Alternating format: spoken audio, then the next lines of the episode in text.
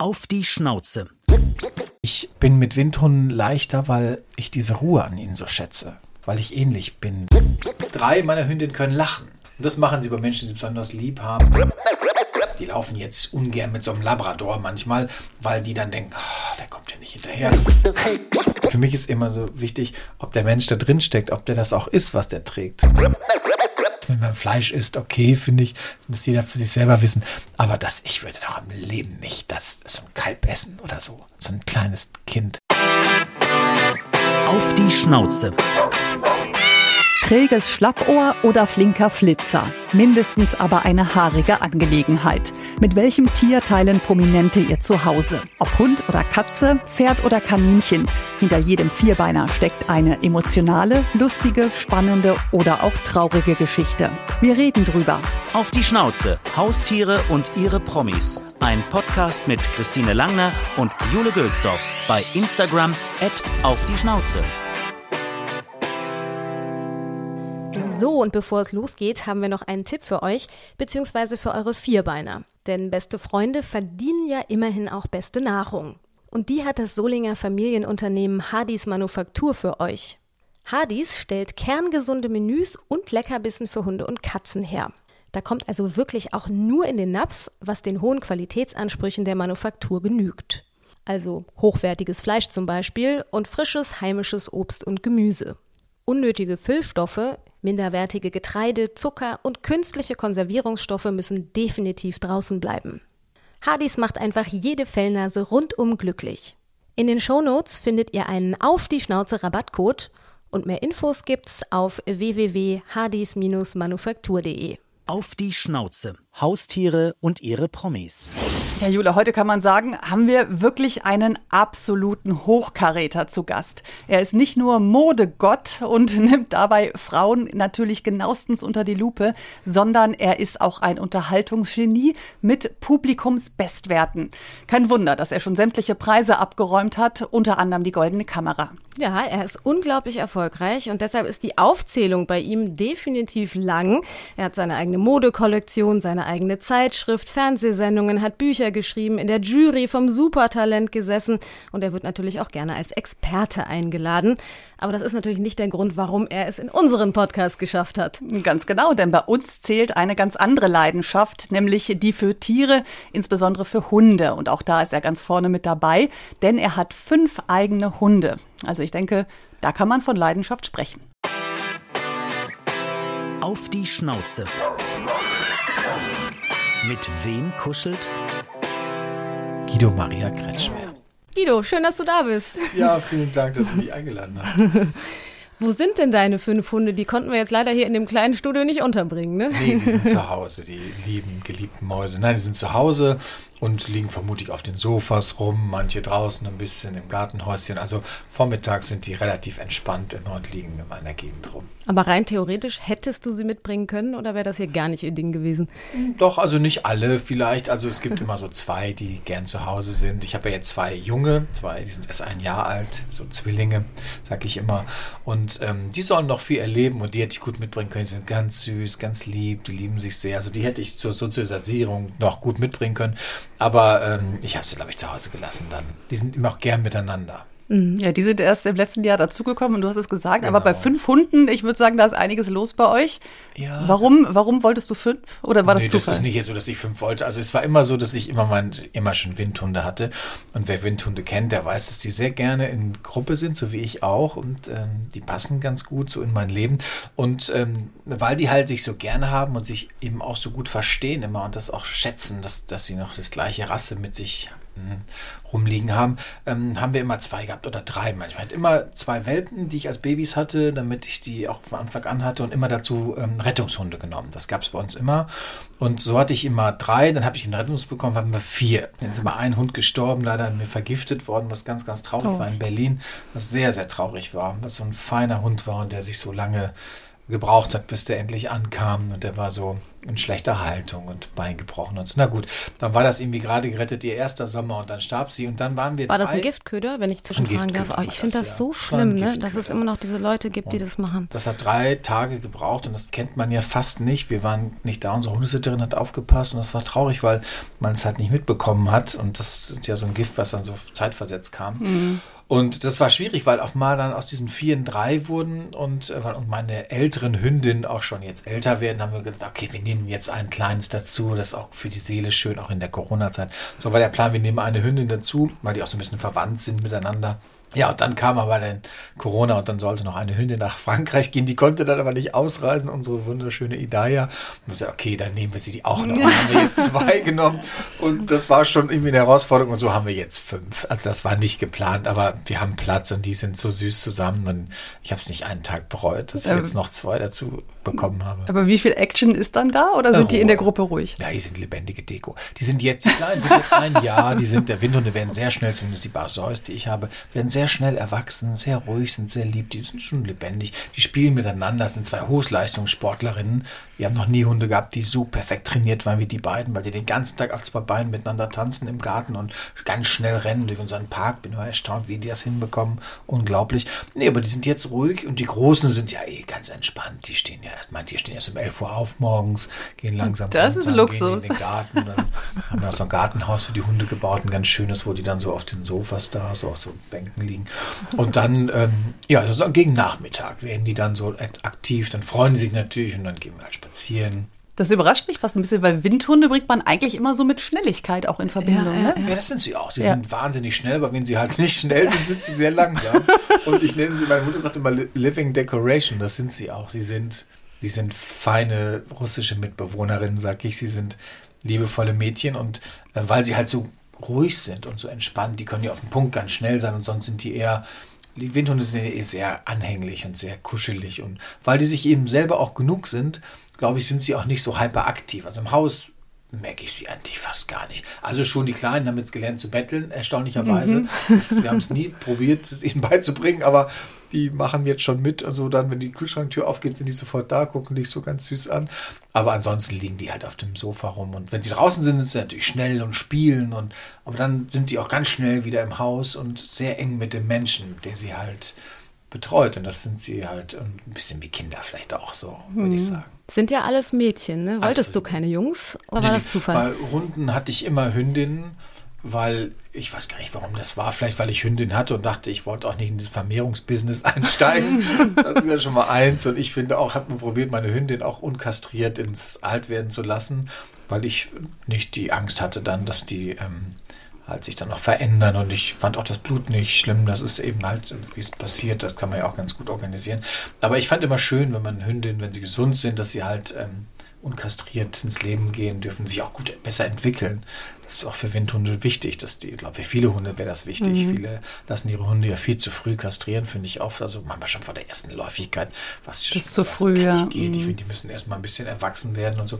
Und ähm, naja, so sind die halt dann, ähm, kann man sie doch ganz gut organisieren. Jetzt habe ich äh, zum Beispiel einen sehr schicken Rüden, der bei Weibchen sehr gut ankommt. Wenn der bei euch vorbeikommen würde, gäbe es dann Zickenkrieg oder sind die verträglich dann? ganz lieb, die sind ganz kompatibel. Die sind natürlich nicht so kompatibel mit Hunden, die viel bellen. Also so, so kleine Terrier, die viel bellen oder so bellaktive Hunde, die sehr, sehr aktiv sind, die um sie rumspringen. Das ist nicht so ihr Ding. Also die würden dir nichts machen, die beißen nicht, sondern die gehen sofort weg. Also auch wenn Menschen kommen, die sehr laut sprechen oder Menschen, die sehr die so draufhauen, die so gewohnt sind, so sonst auf dem Labrador rumzuklopfen oder so, dann sind die sofort, das spüren die sofort. Und die mögen auch nicht Menschen, die so ein bisschen irre sind, also so leicht überdrehte Menschen, das ist auch nicht so ihr Ding, das machen sich eher vom Acker. Aber ansonsten sind die mit anderen Hunden sehr, sehr kompatibel. Die haben Aber werfen sich schon in Schale? Ist das bei den Weibchen auch so? Weil der Benji, Ja. wenn der Weibchen sieht, dann lügt er ordentlich los und macht sich so, ne? Und stolziert so und versucht so Eindruck zu hinterlassen. Es kommt auf die Rasse an. Wenn es jetzt so ein kleiner ist, der sich dafür, dann gucken die gar nicht. Sehen die gar nicht. Oha, mein, mein Zwergpudel Fred hätte keine Chance. Keine Chance. Finde ich schon gut. Also Pudel finden die gut. Die, sind, die finden Möpse nicht so gut. Also die tun nichts, aber die können die nicht lesen, habe ich so das Gefühl. Weil die keine Schnauze haben, denken die immer, oh Gott, die armen wieso haben die keine Schnauze? Und ich tue mich auch ein bisschen schwer beim Streicheln manchmal, weil ich das nicht gewohnt bin, dass ein Hund dann da stoppert. Aber ansonsten sind die sehr, sehr lieb. Und was die halt mögen, ist Hunde, mit denen sie dann laufen können. Also wenn ein Hund jetzt mit, nicht mitkommt in der Strecke, dann finden die das auch langweilig. Also die laufen jetzt ungern mit so einem Labrador manchmal, weil die dann denken, oh, der kommt ja nicht hinterher. Das ist die denen nicht schnell so genug. Dann langsam. machen die das zusammen. Aber wenn die andere Windhunde sehen, sind die sehr on. Das finden die, da haben die irgendwie auch so eine so einen Ehrgeiz Kompass. dann. Oder nee, dann sind die, die mögen dieses Stille vielleicht miteinander. Ich kann es nicht sagen, aber Mhm. ich hatte ja auch immer nur Windhunde. Ja, um die mal so ein bisschen besser kennenzulernen, deine Babys, so wie du sie auch nennst, äh, haben wir einen Hundesteckbrief. So sehen meine Hunde aus. Meine Hunde sehen sind russische Windhunde. Das heißt Barsoi. Das kommt aus dem Russischen, heißt schnell und flink. Das ist eine ganz alte Hunderasse. Die Hündinnen werden so zwischen 75 und sogar 85 Zentimetern hoch. Das sind sehr schlanke, hochbeinige Windhunde mit einem sehr schmalen Brust.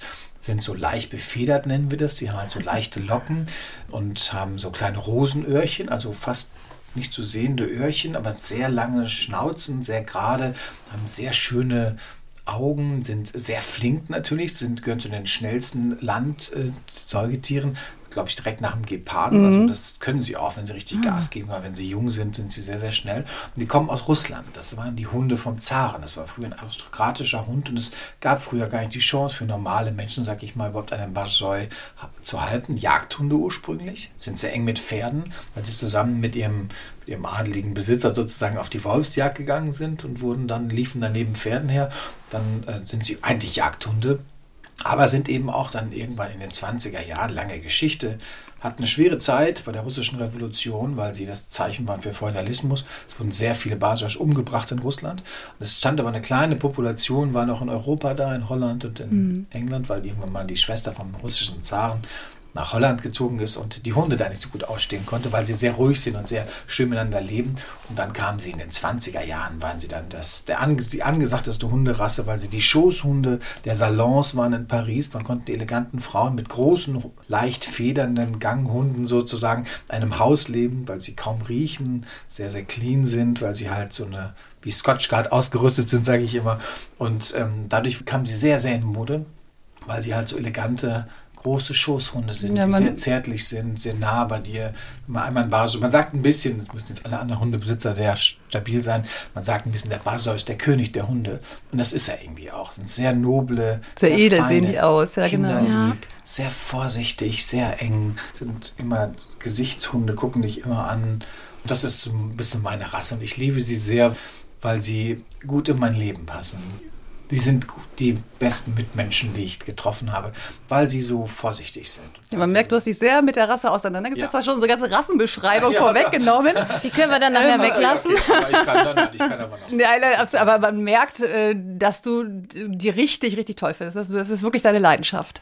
Ja, nicht, nicht Leidenschaft. Es ist, glaube ich, wenn man irgendwas liebt, muss Ja. man sich kümmern, glaube ich. Und dann muss man auch wissen, wer das Gegenüber ist. Das ist, glaube ich, ja mit Menschen nicht anders. Ich weiß auch gern, wer Menschen sind, mit denen ich lebe. Und weil ich mit ihnen lebe, will ich, dass sie Verständnis erleben. Und, und wenn ich das jetzt so erzähle, will ich auch, dass Menschen nicht denken, ach ja, so ein, dieser oft sagen, die, der ist ja so dünn und geben sie dem nicht genug zu fressen oder ist, braucht er nicht ganz viel Auslauf.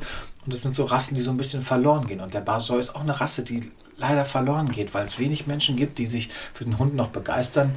Das finde ich so schade, weil die waren ja, wie gesagt, mal so angesagt. Und dann, als dann die Nazis kamen, war das natürlich ein Hund, der wenig Sinn machte. Das war, da brauchte man keinen Windhund, der nur hübsch saß oder so. Und ähm, dann kam ja ein Schäferhund und da sind sie ein bisschen verloren gegangen. Und jetzt gibt es natürlich immer noch so eine Liebhabergruppe, aber es werden nicht mehr so viele geboren.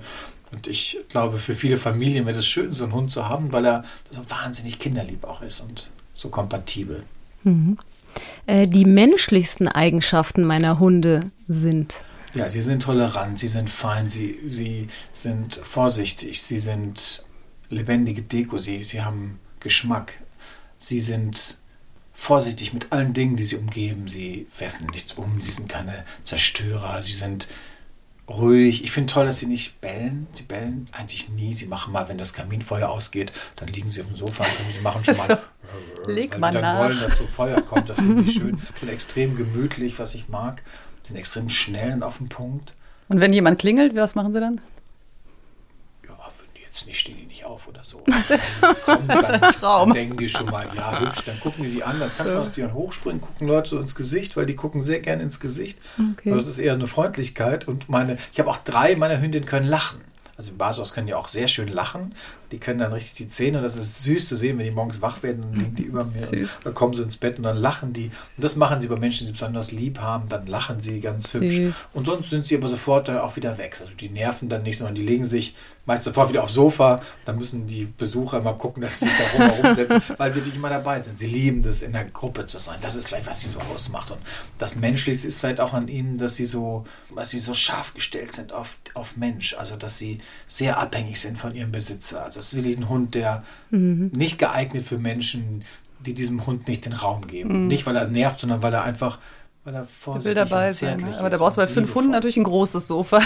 Ja, ja, ein großes Haus und die können, ich habe ein eigenes Auto für die, wo die dann gut reisen, aber die sind sehr easy. Also ich kenne ja viele Leute mit Hunden und es gibt Rassen, also ich habe eine gute Freundin, die uns auch einen Hund mit ins Büro bringen durfte und ich sage euch, dieser Hund hat mehr Alarm gemacht als meine fünf, weil bei jedem Bellen, also jedem Klingeln gab der Vollgas und es war so ein kleiner Dackel, ganz süß, aber Puh, Also wenn der kam zu Besuch, kommt heute noch, dann sind meine Russen sofort weg. Die gehen sofort in die obere Etage und denken, bitte nicht schon wieder die Dackel jetzt.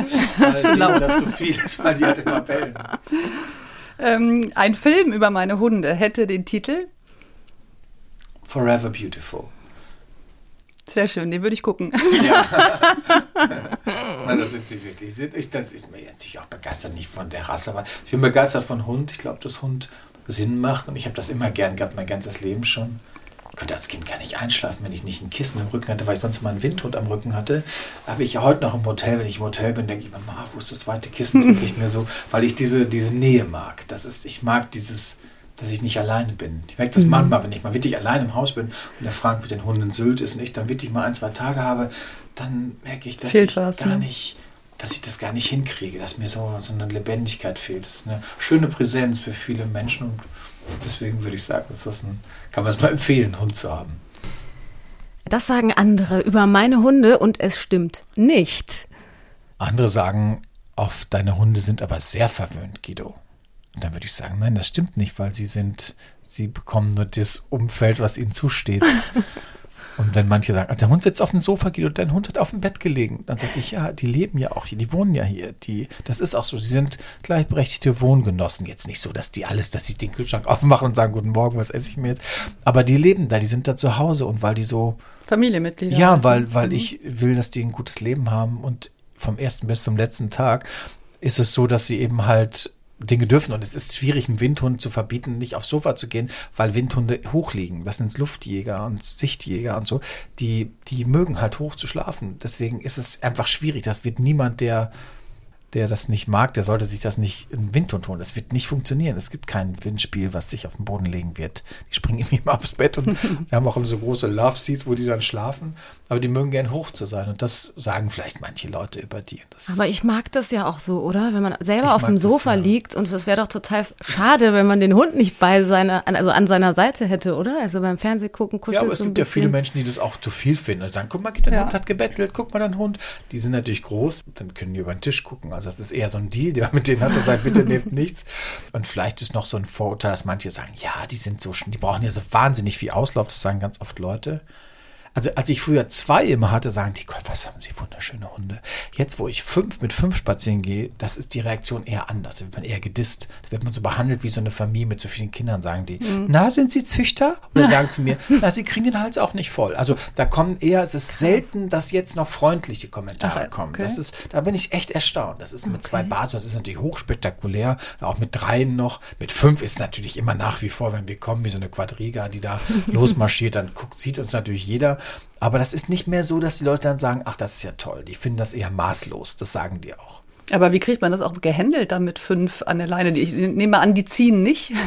Also die Kleinen können noch mal, wir haben Gott sei Dank noch vier Hände, sag ich immer. Aber es ist schon an der Grenze. Also das ist auch, wird nie wieder in meinem Leben passieren, dass ich dann fünf habe. Aber das war eben dieses kleine Corona-gerettete. Dann habe ich diesen geretteten Barsoi aus Spanien, den wir gerettet haben, die wunderbare Undine, dieser zauberhafte Hund, der einfach fünf Jahre seines Lebens in einem spanischen Zwinger gesessen hat und keinen Schaden genommen hat. Wie kann man so lieb sein? Und die haben wir natürlich aus Spanien geholt und gerettet. Und, und Kai, die hat nicht einen Tag gebraucht, bis die zu Hause in die Herzen aller Hunde und unserer Herzen gesprungen ist, weil sie halt so entspannt ist. Und das heißt, es gibt so verlässliche Partner, die ich habe. Die Undine ist da, aber die macht alles richtig, die passt immer auf.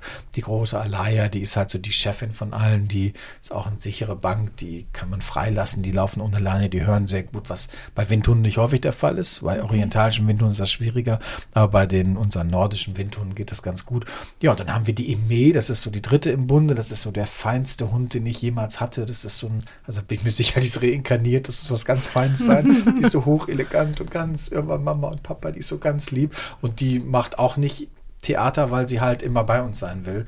Und die Kleinen sind jetzt noch schon ein bisschen, die ziehen noch. Aber es fängt jetzt auch schon gut an. Hm. Das ist jetzt, aber das ist nicht so kompliziert eigentlich. Also, das ist manchmal, wenn, wenn sie was sehen, andere Hunde auf sie losgehen und bellen, dann, wenn man sie dann alleine hat, dann kann es schon mal sein, dass die Große dann ein bisschen probiert, so zeigen, ich schütze hier in unserer Gruppe, aber mhm. ansonsten ist es eigentlich ganz gut machbar. Was hat es mit den Namen auf sich? Also haben die eine Bedeutung oder ja. hießen welche schon so? Nee, ihr, ihr habt die alle ja, benannt. Ja, ne? immer so gegeben. Also außer Undine, die hieß so. Also ja. Alaya ist das Geschenk Gottes.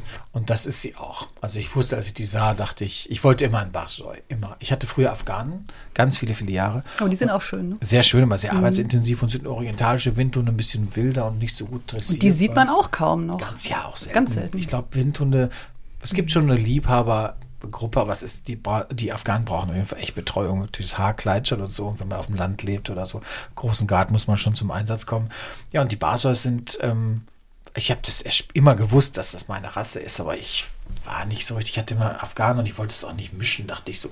Und so kam es dann immer, dass ich jetzt die Basers habe. Aber die sind ähm, eine gute Rasse für mich und deswegen, glaube ich, äh, hat sich das ganz gut entwickelt. Die witzigsten Macken meiner Hunde sind ich finde witzig, dass die lachen können. Das finde ich aus, außergewöhnlich, dass so wirklich strahlendes Lächeln, dass manche denken, die knurren, aber die lachen dann neben den Kopf, so das ist wirklich süß. Dann finde ich irre, dass die halt, äh, weil die vielleicht Russen sind und so Kaminfeuer lieben, das finde ich wirklich faszinierend. Ich habe ein sehr schönes Kaminzimmer, liegen die immer auf so einem ganz großen Sofa und gucken immer auf das Feuer. Und wenn ich mal rausgehe und das Feuer geht runter, dann macht die große.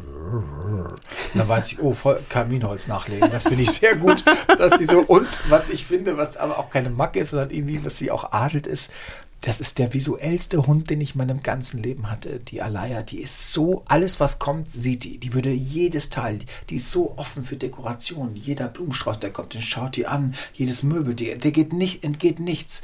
Also das finde ich so irre. Und wir sind ja aus Spanien nach vielen Jahren aus Spanien nach Deutschland zurückgezogen. Und wir hatten einige Möbel, das Haus nicht fertig, wurde lange eingelagert. Unter anderem auch so ein großes französisches Kinderbett, in dem sie immer auf dem Balkon auf so einer Veranda lag.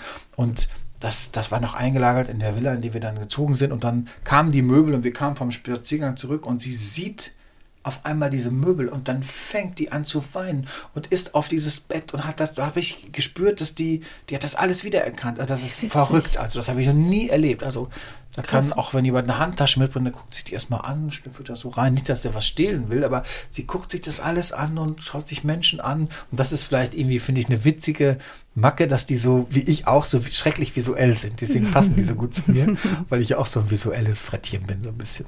Jetzt hat Guido es ja schon ein bisschen angedeutet, ne? weil die, der nächste Punkt ist, äh, meine Hunde bellen so.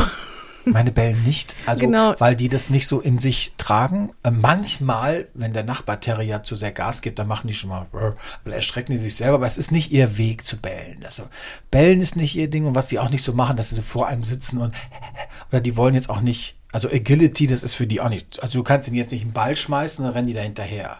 Also okay. die nutzen das hast du dann so als Start, um zu laufen, aber die würden nie, also würde die das zurückbringen oder so. Die denken doch, mach doch selber. Ist, also so Bällchenspiele, das, also wenn die das manchmal so sehen, wenn du am Strand so, Terrier besonders, glaube ich, so kleine mhm. Terrier, die lieben das ja. Dann gibt es ja so Menschen mit so einem Stab, die dann so ja, genau. schmeißen. Genau. Mhm. Und dann gucken die mich mal an und sagen, was ist denn das? Was hat mich, wie runter sind die denn? Also, dass die das machen, also das würden die nie machen. Also, Vielleicht eine Intelligenzfrage, weil die sich dann eben denken, warum? Und die genau. etwas döveren Hunde rennen einfach. Es gibt ja auch welche, die rennen, bis sie tot umfallen im Zweifel, ja, ja. weil sie noch nicht mal ihre eigene Körperkontrolle haben und nicht bemerken, dass sie jetzt platt sind. Obwohl ja die Windhunde ja häufig durchfallen, meinst als die dümmsten Hunde, weil die eben genau solche Sachen nicht machen. Die apportieren okay. nicht so gern oder eigentlich spielen die mit sich selber und haben nicht diese, diese klassischen, man kann die nicht so aktivieren oder die springen jetzt auch nicht, wenn die eine Leine sehen, dann springen die jetzt nicht nach der Leine oder so.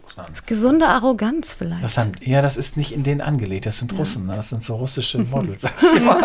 so noble Mädchen. Das passt ja wohl zu einem Modedesigner. ja, ja, ich weiß es nicht, aber ich hätte auch, ich finde auch andere, ich kann mich auch für andere Hunde sehr, sehr begeistern. Also ich liebe viele, viele Hunderassen. Ich finde auch, finde die toll, weil ich auch diese Liebe verstehen kann. Auch ich mag alles mit vier Beinchen. Aber ich bin mit Windhunden leichter, weil ich diese Ruhe an ihnen so schätze. Weil ich ähnlich bin, dass ich sehr zu Hause sehr ruhig und weil ich ja doch viel arbeite. Und es ist auch, wenn ich arbeite, sofort an meinem Schreibtisch liegen dann drei, vier Windhunde. Das gibt mir eine große Ruhe. Und liegen dann auch, bis ich aufstehe. Die würden dann nicht aufspringen, wenn mhm. draußen unten was los wäre. Die gehen auch nicht runter, wenn es klingelt oder wenn man die Haushälterin vorbeimarschiert, dann gucken die. Aber die sind nicht ähm, aus der Ruhe zu bringen. Und das schätze ich sehr an ihnen. Mhm. Ja, wir müssen ja zugeben, apropos visuell, äh, dass wir natürlich heute ein bisschen länger überlegt haben, was wir so anziehen, was wenn man wir jemanden trifft. Gott. Ihr seht toll aus. Also das, das wollten wir hören. Nein, aber ehrlich, ja, ja. guckst du das bei Leuten, wenn die reinkommen, denkst du direkt so, was ist das? Oder ist dir das ganz egal, was andere anhaben, wenn du es nicht selbst ausgesucht hast? Das ist mir eigentlich egal, aber ich nehme es natürlich trotzdem wahr. Ich weiß, was das für eine Qualität ist und ich könnte das auf jeden Fall, wenn du mich nächste Woche fragen würdest, was hattet ihr an, dann könnte ich das noch aufzeichnen. Also ich habe dann visuelles Moment Ländlern. Ich finde es eher interessant zu sehen.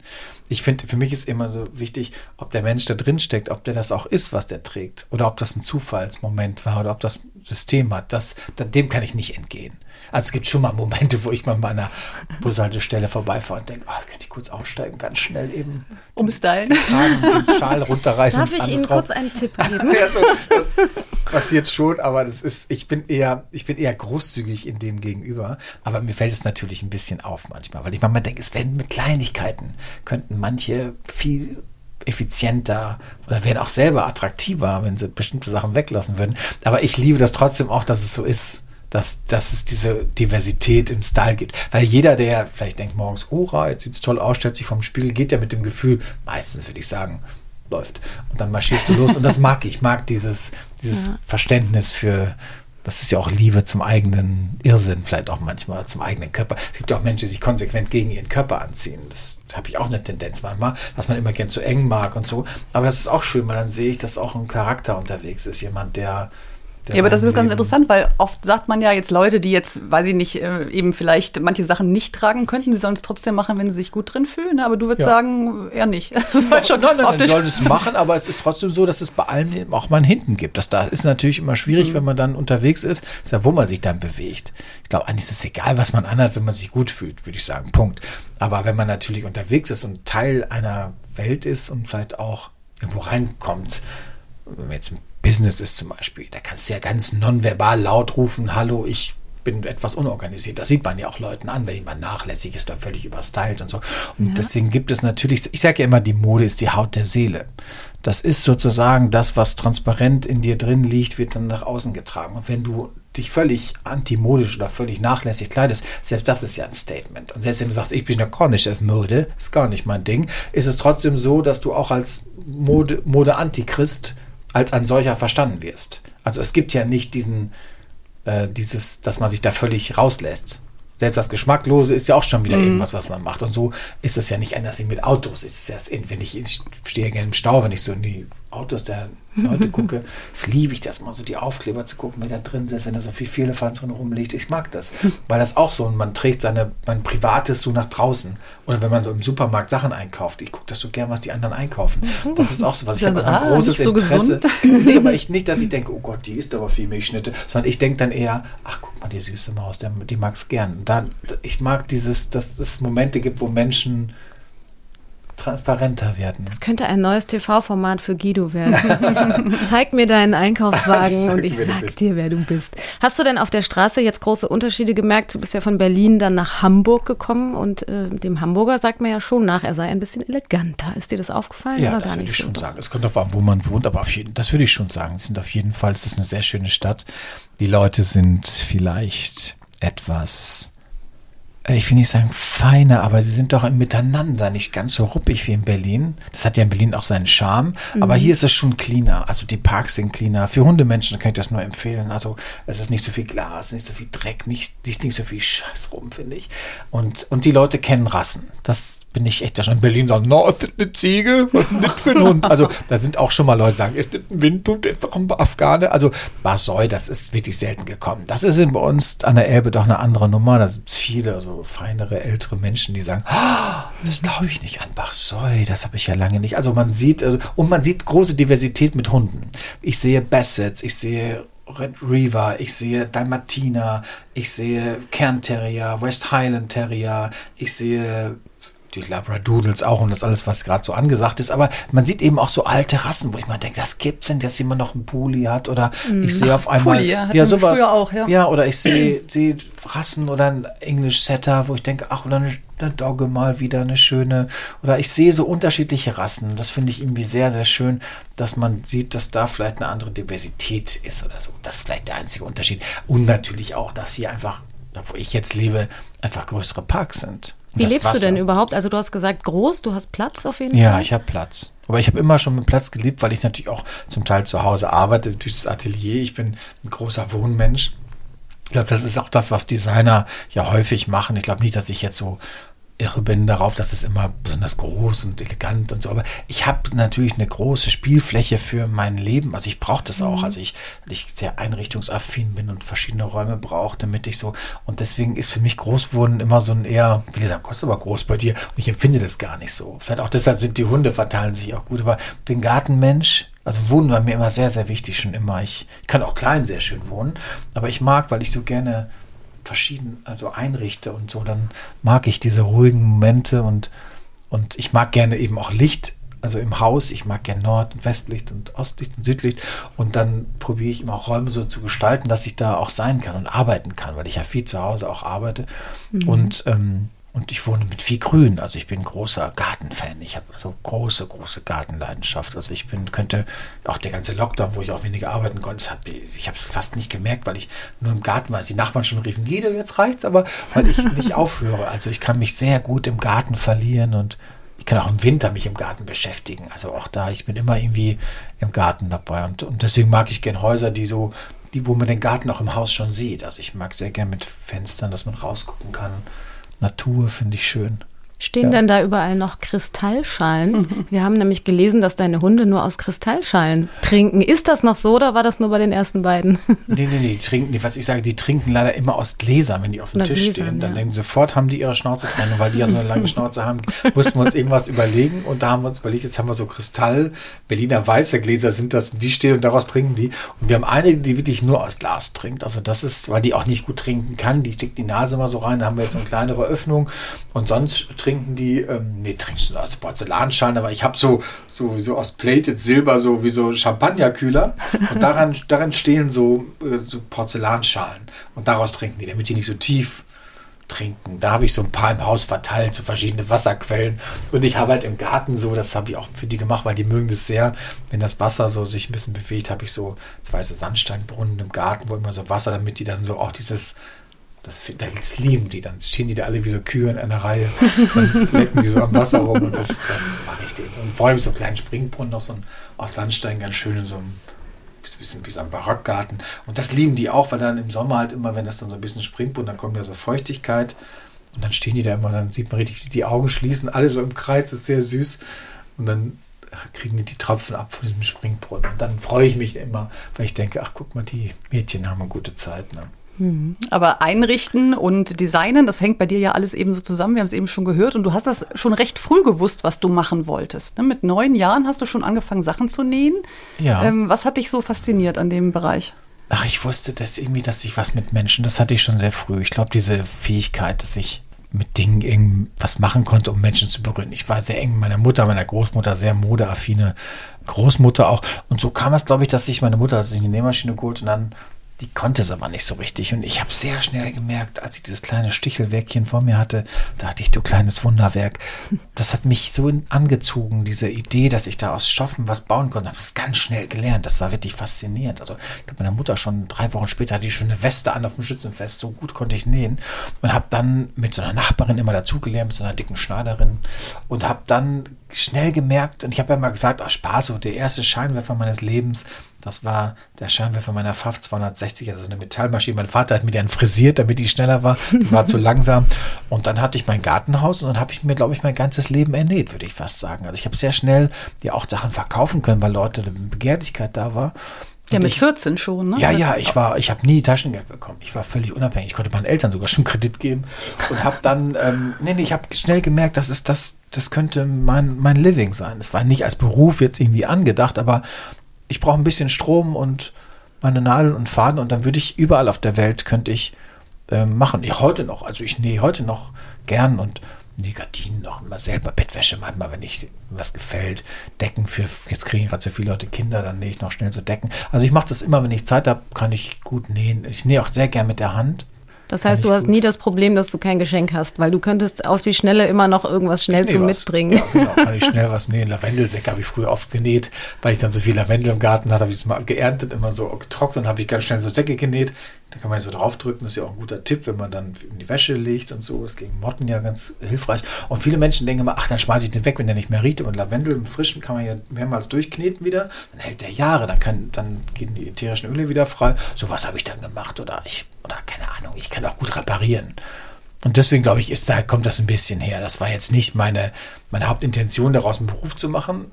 Das will ich nicht sagen. Aber ich habe irgendwann verstanden, dass ich dachte, guck mal, man kann als ich anfing, das selber zu gestalten, also mich von Schnitten zu lösen, eigene Schnitte zu machen, die Architektur der Schnittkunst erlernte. Da, da saß sie noch wie heute, da ging mir das Licht an. Da dachte ich, guck mal, jetzt bin ich so weit, dass ich selber, weil das auch mit Anatomie zu tun hat, du musst ein Gefühl haben für den Körper. Und das hat, das hat mir sehr geholfen, auch heute noch, dass ich Proportionen, ich konnte aus der Hand schneiden und so, konnte gut drapieren, dann Puppen auch und so, weil man irgendwann, das ist, kann man perfektionieren. Und da habe ich, glaube ich, sehr früh oder auch mein Umfeld sehr früh gemerkt, dass ich da weiter weg war als die anderen, also viel feinstofflicher unterwegs war, viel mehr Material verliebt und als das andere Kinder vielleicht waren oder ja, und das war zumindest so gut, so liest man es zumindest, dass tatsächlich auf so einem Hippie-Markt Udo Lindenberg bei dir äh, Jacken gekauft hat. Äh, stimmt das? War ja, das dann das irgendwie stimmt. dein Durchbruch oder kann man das so nicht sagen? Natürlich wohl nicht, aber das, oder, das da ging es los. Das stimmt. Für deine Tour hat, war so ein Gitarrist und, und der mit Udo auf Tour war. Und ich habe in, in Ibiza halt gewohnt und ähm, wollte halt eigentlich nur so ein Auslandsjahr da machen und bin dann so ein bisschen hängen geblieben, weil das Studium eigentlich in Barcelona war und habe ich den Sommer da verbracht und habe auf dem Hippie-Markt natürlich gleich gut verkauft.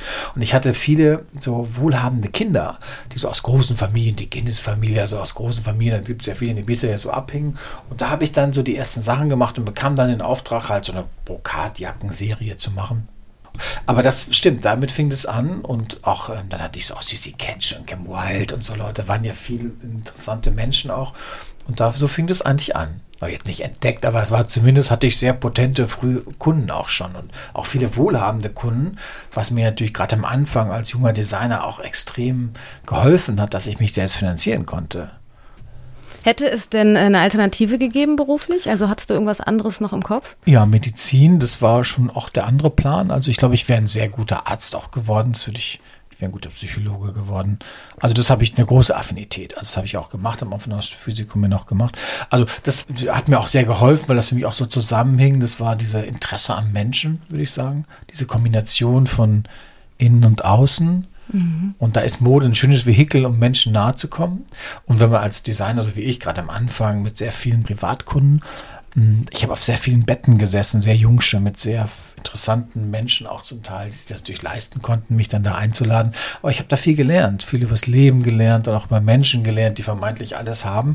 Habe ich so eine große Nähe aufgebaut zu Menschen. Habe sehr schnell gemerkt, dass ich guter Partner sein kann. Ich habe bei so vielen Frauen auf dem Bett gesessen, die schwere Erkrankungen, Diagnosen bekamen, Brustkrebs. Mhm. Ich habe so viel Brüste aufgebaut, Textil mit Frauen zusammen, damit es keiner sieht. Und diese Nähe, das, da, da habe ich schnell gespürt. Man ist als Designer, wenn man das ernst nimmt und bei mir aus einer großen Liebe zu Frauen so und auch Verständnis so für so eine frauliche, weibliche Energie, dass ich da hingehöre. Ich wusste das von Anfang an, dass ich da hingehöre dass ich auch menschlich genug bin, um, um das zu machen. Und diese ist vielleicht genau mein, mein Rhythmus gewesen, den ich da leben konnte. Aber es wäre sonst was Medizinisches geworden. Ich wäre, ja, ich glaube, ein Arzt geworden. Genau, das hätte dir auch in dem Beruf geholfen. Jetzt bist du ja mehr so ein bisschen in, in der Unterhaltung, hast auf jeden Fall ja, den, ja. den, lustigeren Teil abbekommen. Aber natürlich, diese Nähe ist auch das wahrscheinlich, warum du so Publikumsbestwerte hast ne? und die Leute dich einfach mögen. Ne? Das, das oder wie erklärst du dir das? Ich glaube, weil ich die Menschen auch mag. Ich bin sehr menschenaffin, ich finde Menschen toll und ich, es muss schon wirklich was passieren, bevor ich denke, ach Gott, den nervt jetzt aber auch ganz gut. Also ich bin schon sehr belastbar auch mit menschlich. Mir ist nichts Menschliches fremd, sagt man ja so gern. Aber ich mag Menschen. Ich glaube, dass viele Menschen eigentlich was Freundliches auch in sich tragen. Es wird natürlich oft auch nicht gefördert. Und wenn man natürlich nicht so doll aussieht und alles nicht so toll ist, dann ist es ja auch schwieriger, das Gegenüber so zu erreichen. Und da habe ich gelernt, dass ich das Vehikel sein könnte, um einfach Textil so ein bisschen Menschen die Chance zu geben, dass sie dann ein bisschen anders wahrgenommen werden. Das ist das, was ich Menschen immer wieder sage. Das ist ja nur ein Spiel auch eigentlich. Und ich glaube das nicht, dass das, dass das Geheimnis ist, dass man nicht weiß, wie es geht, sondern dass man, das Geheimnis ist eher, dass man jemandem sagt, wie man es besser machen könnte.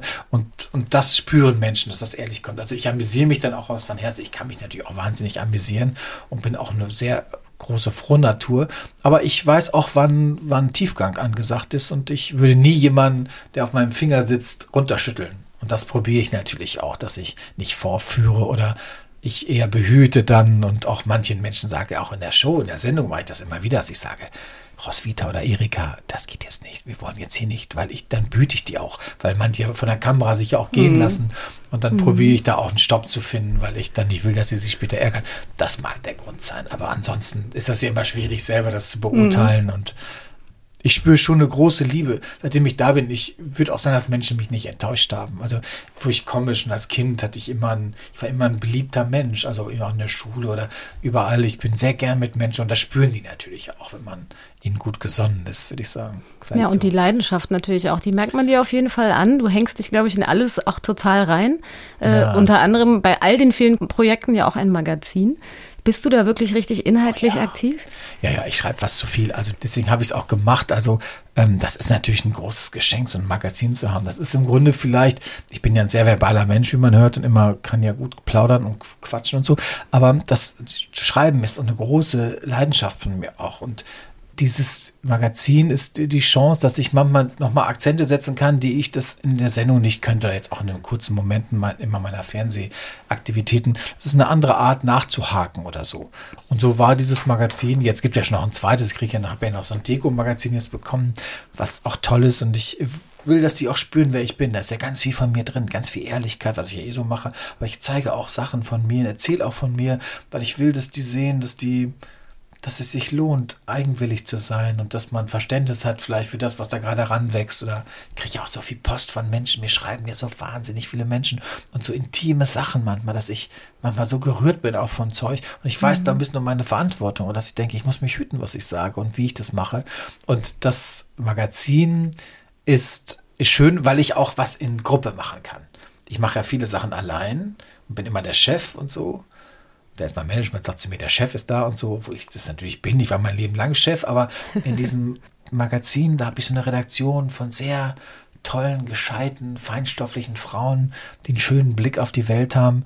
Und das äh, liebe ich sehr ich kann gut mit den Mädchen und die mögen mich auch. Die sagen immer, Guido, die sagen ganz oft zu mir, Guido, wie geht das? Wie kannst du so schreiben? Wie kannst du das machen? Wie kann man sich so, du hast das nie gelernt, wie bist ein vollwertiger Kollege und fast sogar einer der, der unserer Besten sagen die immer, dass du das so auf den Punkt kriegst. Und dann bin ich manchmal ganz gerührt und weiß das gar nicht, aber vielleicht, weil ich das so spüre auch und ich mag, das ist für mich auch ein Vehikel, um an Menschen zu kommen. Das mag Gibt es denn da auch eine Hunderubrik in deinem, deiner Zeitschrift? Nee, nicht, aber wir haben immer wieder Hundethemen. Jetzt gerade aktuell, in der aktuellen Guido haben wir gerade irgendwie ganz schön so verschiedene Rassen und verschiedene Moden dazu, aber ganz süß gemacht, wie man die auch gut pflegen kann. Das ist man eben so ein bisschen das Thema. Ich finde ja, wie es her so ist, Geschirr. Ich, jetzt schreibt natürlich immer über die Hunde und es sind immer Hundefotos drin, also immer, immer, immer, auch von Leuten mit ihren Hunden und wir haben, sind ja auch Hunde in der Redaktion und so. Also Hunde, das geht immer durch. Also Katzen sind es ja für mich auch und es kann auch ein Vogel sein. Also ich habe auch eine Freundin, die hat so einen Vogel, wo ich denke, ja, das ist auch wie ein Hund an, dem müsste man fast sagen. Das ist einfach Liebe zum, zur Kreatur, zur Schöpfung, könnte man ja auch vielleicht sagen. Ne? Und Hundemode ist ja zumindest auch ein großes Thema. Äh, auf deinem Instagram-Account haben wir zumindest gesehen, sie tragen ab und an mal Capes. Hast du die selbst genäht oder gekauft? Nee, nee, nee, die habe ich aus, äh, von so einer echt super Firma aus Kanada, weil ich, ähm, nee, da habe ich mich nie so richtig, also ohne Mode habe ich mich nicht so rangetraut, weil ich auch dachte, nee, die sollen jetzt auch nicht im Dirndl unterwegs sein. Das passt auch nicht zu denen. Und ähm, ich wollte was haben, dass die, weil die halt so dünn sind und wenn es so richtig kalt ist, nachdem mhm. wir auf Sylt auch sind und im Winter ist es ja auch schon manchmal sehr kalt und windig.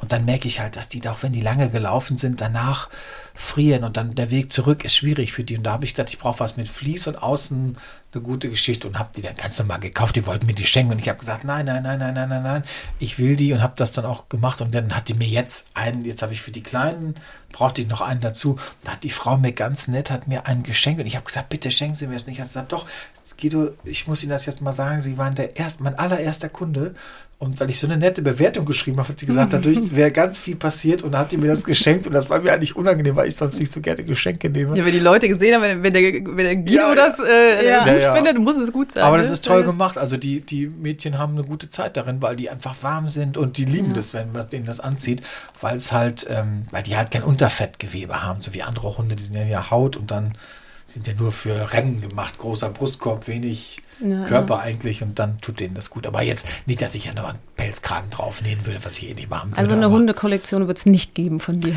Nee, irgendwie nicht, weil ich glaube, da gibt es andere, die das ganz schön machen. Kenne ich auch so ein paar Leute. Aber ich weiß nicht, ob so ein kleiner Pudel das liebt, wenn er so als Trachtenjunge unterwegs ist. Also ich habe, ich hab, war auch lange in Amerika und habe gesehen, wo das hingehen kann.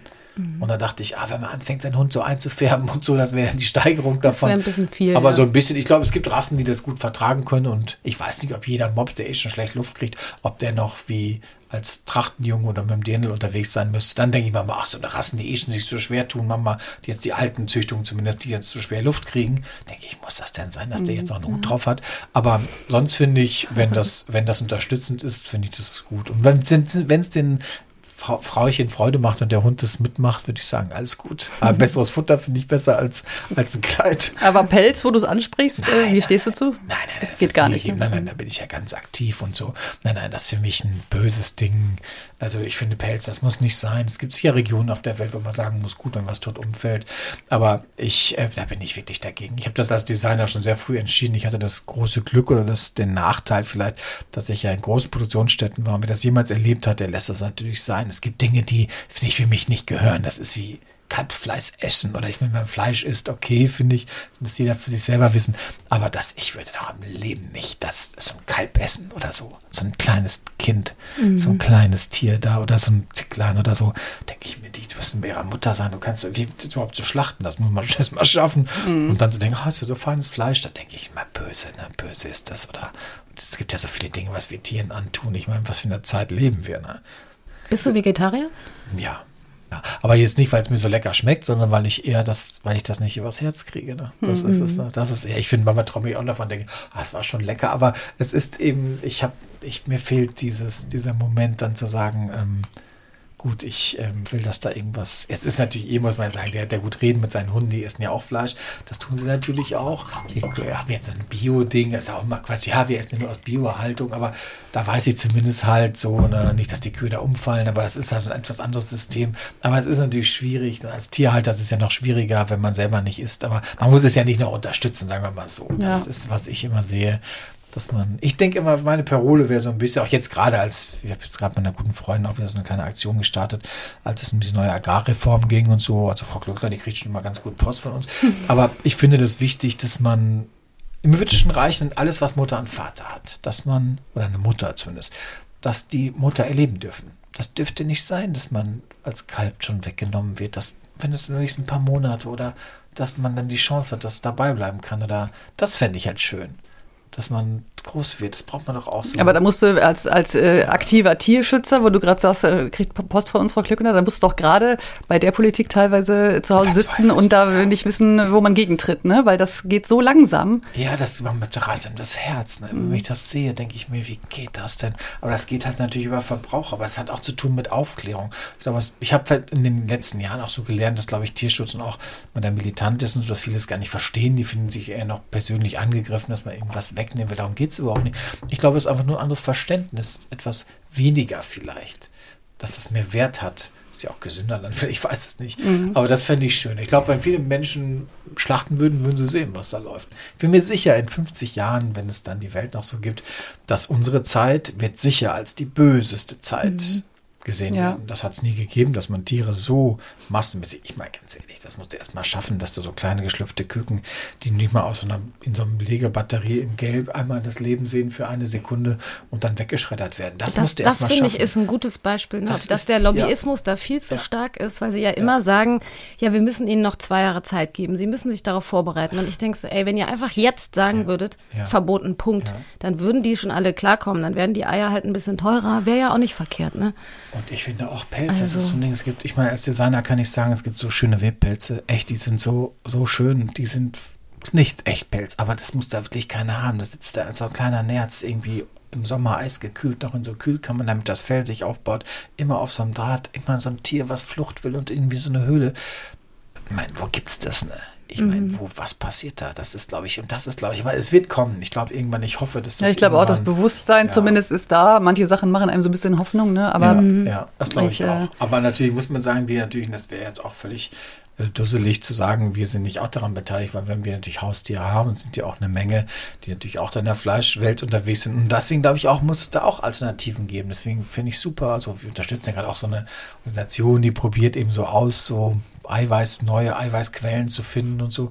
Aber es ist immer schwierig, glaube ich, absolut raus sein aus dem ganzen System. Aber ein bisschen Bewusstsein, das würde ich sagen. Das würde ich mir schon wünschen. Und beim Hundefutter, ja, es entwickelt sich ja, ne? Es ist, Ja. hat auch immer mehr Gemüse. Ich finde schon, Genau. dass Hunde Fleisch haben sollen, aber es muss ja nicht rein Fleisch sein, ne? Also Genau. gibt's ja auch die Also Mischung. die essen ja auch alles andere ganz gern, muss man sagen, sind ja scharf drauf. Ne? Also, Ja. also meine auf jeden. Fall. Möhrchen, Kartoffeln finden die super. Ne? Eiscreme finde ich natürlich das allergrößte für die. Ne? Ich glaube, ich habe eine Hündin, die könnte, die ist so ein bisschen magersüchtig leider. Die ist immer so Phasen, wo die ja nichts mehr isst, dann ist die nur Mozzarella. Und ist die zwei Monate lang Mozzarella. Ach, die weiß feine Dame.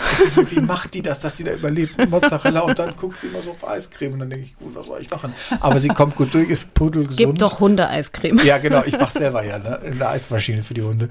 Aber weil, Ach, die das, ja, weil ich das so mag, wenn die die Augen zumachen. Ne? Die lecken das ja so gern weg. Ich finde, wenn Hunde so Eis lieben, dann sind die ja richtig high. Ich habe eine Hündin, die halte ich fest, während die Eis leckt, weil die die Augen macht und dann leckt die. Aber was nimmst du dann irgendwie Quark und Leberwurst oder was sind das für Sorten, die du in deiner Eiscreme hast? Nur ein bisschen Erdbeeren finde ich gut und dann mache ich Erdbeeren mit griechischem Joghurt. Das reicht schon, wenn das kalt ist und so cremig ein bisschen. Dann mache ich das in die Eismaschine. Dann werden dann so Erdbeerstückchen kommen und dann habe ich eine Hündin wirklich, die, die liebt das so sehr, die macht die Augen zu und dann leckt die, dann feuere ich die natürlich auch an und sage dann, Mäuschen, sage ich, jetzt jetzt lecker. Sage ich, und lecker Eis. Und dann feuere ich die die ganze Zeit. Und dann wird die so in Trance, dann muss ich die richtig halten, damit die nicht wegkippen manchmal. Wenn das Eis weg ist, dann denkt die Kugel, denkt die, ich liebe das dann zu sehen, dass die das eben auch genießen. Das ist ja das Beispiel, jetzt kannst du nicht mit Eis füttern, aber, aber ich glaube, dass man, ähm, dass es schön ist auch zu sehen, dass die eben auch unterschiedliche Geschmäcker haben und dass sie das lecker finden. Ne? ja, wir haben äh, noch eine Rubrik, ähm, entweder oder. Okay. Also strenger Hundepapa oder Kumpeltyp. Ich leider Kumpel und völlig laissez-faire. Also Frank sagt immer, also Hundeerziehung, ich habe das überhaupt nicht drauf. Ne? Ich kann außer Liebe wirklich, ich habe denen tolle Sachen beigebracht. Wirklich. Aber so richtig erziehen, das ist auch bei Windhund schwierig. Das ist, weil es auch nicht mein Weg ist. Ich mag freie Persönlichkeiten. Und dann hätte ich vielleicht eine andere Rasse, wenn ich die erziehen wollte. Das heißt, Frank ist dann der Strenge oder seid ihr einfach beide nicht streng? Der Frank ist auch nicht so streng, aber der ist organisierter noch als ich. Der hat, bringt- kann den noch, der bringt denen das Grundding bei. Mit mir habe ich habe so eine, für mich sind das so Gleichgesinnte. Ich mag auch, wenn die auf mir rumliegen und ich weiß nicht, ich mag das, wenn die Persönlichkeit haben. Ich mag Menschen und Tiere und alles, was so eigenwillig ist. Ich finde das schön. Äh, bei einer Frau Jeans oder kurzes Schwarzes? Beides. Also da will ich als Designer auf jeden Fall. Das kleine Schwarze kann ja manchmal auch ein großes Dunkles sein. Bei der Jeans ist es anders. Die verzeiht nicht so, egal welcher Schnitt. Aber ich würde sagen, ich würde jeder Frau beides gönnen. Weil wenn ich entscheiden müsste, müsste, richtig entscheiden müsste, würde ich das kleine Schwarze nehmen natürlich. Mode entwerfen oder Gassi gehen. Erst entwerfen, dann Gassi gehen. So wird ein Schuh für mich draußen. Beides unabhängig voneinander wäre auch jetzt blöd, weil ich das auch nicht anders kenne. Ich bin Oreit Labora, ich arbeite sehr gern und empfinde es nicht so, aber ich schon, bin schon ein sehr fleißiger Mensch und sehr scharf gestellt auf das, was ich tue. Und genauso ist es mit den Hündchen auch. Also ich schwimme auch gern, wenn die mit mir schwimmen. Ich kann alles gut mit denen machen. Ich reise gern mit denen. Ich bin gern mit denen im Auto. Ich, Dann habt ihr einen Bus, oder? wir haben so ein extra Hundeauto für die. Perfekt. Also das Auto ist nur für die Hunde da und wir sitzen vorne, kann kein Mensch mehr mitfahren. Ich wollte gerade sagen, fahren können sie noch nicht selbst. Nee, ne? nee, das machen sie noch nicht, aber sonst, wenn sie Führerschein machen wollen, ich wäre dabei. Ne? Äh, Langschläfer oder Frühaufsteher? Äh, Frühaufsteher, sehr früh, sehr früh zum Leidwesen. Sogar zu fast, ich stehe sogar noch früher auf als die Hunde und der Rest der Familie. Aber ich mag das sehr, wenn ich morgens wach werde und ich sehe die alle um mich rum auf ihren ganzen Sofas und Sesseln und so. Und sie vor allem noch schlafen. Das sind für mich die Highlight-Momente des Tages, wenn ich morgens wach werde und denke, alles schläft, einer ist wach und das bin ich. Und ich liebe das dann, so mit Liebe verbunden zu sein mit, den, mit dieser Lebendigkeit um mich rum. Finde ich sehr schön. Deswegen stehe ich sehr früh auf. Sehr, sehr früh sogar. Bringst du Schatzi dann Kaffee ans Bett? Nee, ich kann nicht Kaffee kochen. Also das, nee, nee, das ist nicht so der Service. Ich bin eher so, guck ihn an und er spürt, glaube ich, auch, dass ich dann so wohlwollend bin. Nee, ich bin schon sehr früh auf, werde wach und gucke mir die an und dann bin ich auch schon im Einsatz. Also Okay. wenn ich zum Beispiel mal frei habe und habe Gäste und mache Frühstück, dann nervt mich das manchmal ein bisschen, weil ich dann so, schon so lange da sitze und warte, bis das losgeht. Also ich mache schon Frühstücke, weil ich dann, weil die Leute dann oft so spät kommen, wenn die dann sagen, ach, es ist jetzt 8.30 Uhr, denke ich, es ist immer noch früh. Aber das ist für mich natürlich schon spät eigentlich. Dann denke ich, der halbe Tag schon rum. Ne? Was gibt's ins bei dir zum Frühstück? Meistens Porridge immer. Ich bin so seit vielen Jahren so ein Haferflockenfrettchen. Ich mag gern Haferflocken und warm und Zimt und Äpfelchen und so. Das ist so meins. Am Morgen kann ich sehr gut. Weil ich bin so früh, weil ich so früh esse, esse ich, glaube ich, so was Warmes. Und dann bin ich eigentlich der Typ für 11 Uhr so Gabelfrühstück. Das ist eher so, dann bin ich aber auch schon Stunden wach. Ne? Deswegen, ich bin im Grunde für die klassischen Essenszeiten nicht so geeignet, weil ich immer früher bin. Ich könnte, bei mich könnten um 11 Uhr die Glocken läuten für Mittagessen, weil ich ja schon so früh wach bin und weil ich abends dann auch so früh, so späte Abendessen sind für mich auch schwierig. Weil ich dann eigentlich schon wieder in so einem Schlafrhythmus wäre. Ne? Wenn ich immer ausgehe, dann bei Leuten eingeladen bin, damit ich mich ganz schön zusammenreiße, dass ich am nächsten Morgen in meinen Rhythmus wiederkomme. Kannst du ja gut kochen? ja, ja, das würde ich, man darf, aber das würde ich wirklich von mir sagen. Also wenn es nicht, ich könnte morgen ein Restaurant öffnen. Bestimmt, ich bin sehr, sehr kochaffin und Wir würden kommen. ja, ich kann wirklich, nee, aber ich, ich kann wirklich gut, also gut kochen und auch gut backen und so. Nee, das kann ich gut. Ja, über die Rasse, die Barsois haben wir ja schon einiges gehört, aber wusstest du eigentlich, dass äh, Tolstoi auch ein Barsoi-Fan war Ja, und hast du Krieg und Frieden gelesen? Da, da, da, seitdem weiß, seitdem wollte ich einen haben. Ah, ja, ja, ich, ich kenne die Inspiration, Passage ja, gut. Ich kenne die Passage gut und auch bei der Verfilmung habe ich es sehr geliebt, weil die das auch genau so gemacht haben mit dem Barjoy. Wir haben äh, aber auch, wollen wir auch ein bisschen dein Wissen testen. Wir haben ein paar Fragen von dem Hundeführerschein. Ja. hast du den? Nee, oder? Habe ich nicht, nicht- aber bestimmt nicht bestehen würde ich den. Aber gut, ich bin mal gespannt. Also, Okay, gut, jetzt ähm, geht's los. wer sind nach heutigem Wissensstand die Ahnen aller Hunde? Wir fangen mal einfach an. Kojoten, Wölfe, Schakale oder Hyänen? Ich könnte mir vorstellen, dass es vielleicht Kojoten, Kojoten sogar waren. Könnte ich mir vorstellen. Oder Wölfe sagt man natürlich. Der Wolf ist ja im Grunde der Vater von allem. Vielleicht Wolf, wenn man Genau. das Ursprungsmodell Lubus. Sehr gut. Wie heißt der höchste Punkt? Am Hinterteil eines Hundes. Du darfst nicht spicken hier, ne? Nee, nee, nee, nee ich. Äh, Nein, ich Quatsch. nur bei Top Äh, äh, heißt das bei uns. A. Gruppe, B. Fang, C. Widerrist oder D. Wamme. Der hinten, der höchste Punkt. Ja, der höchste Punkt am Hinterteil.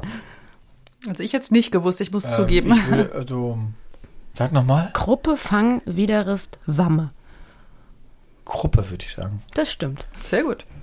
Ähm, gut, du hast ja direkt fünf. Wie lange dauert die Läufigkeit bei einer gesunden Hündin? Fünf Tage, zehn Tage, drei Wochen, vier Wochen oder je nach Jahreszeit ein bis zwei Wochen. Also eigentlich drei Wochen, würde ich sagen. So ist es. Ja. Also ich würde sagen, bestanden. Achso, Hast dich nicht so schlecht geschlagen. aber es ist trotzdem so, dass ich, aber es ist sehr interessant, dass man das wissen muss, ne? Wenn man, Ja. Wenn man das dann besteht, darf man einen Hund behaben.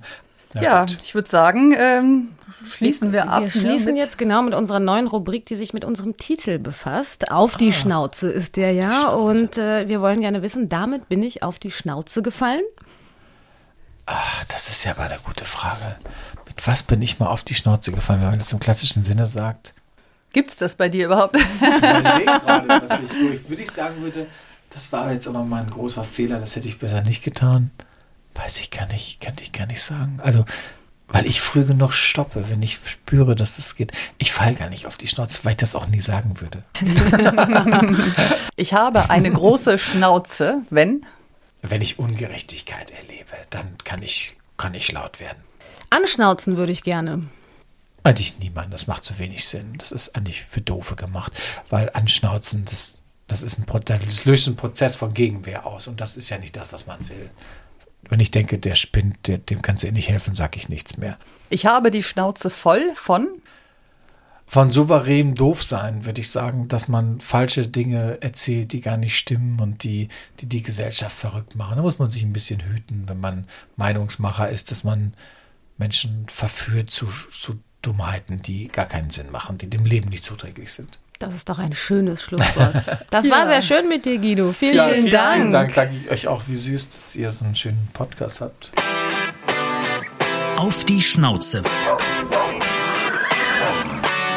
Ein Podcast mit Christine Langner und Jule Gölsdorf.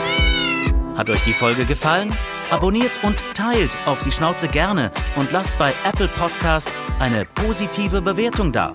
Bei Fragen und Anregungen schickt gerne eine Mail an auf die Schnauze Podcast at gmail.com. Und zum Schluss möchten wir euch noch einmal an unseren Werbepartner Hardys erinnern. Unter www.hardys-manufaktur.de könnt ihr aus einem tierisch starken Sortiment kerngesunde Menüs und Leckerbissen für eure Hunde und Katzen zusammenstellen. In den Shownotes haben wir einen Auf die Schnauze Rabattcode für euch. Klickt euch doch mal rein. Auf die Schnauze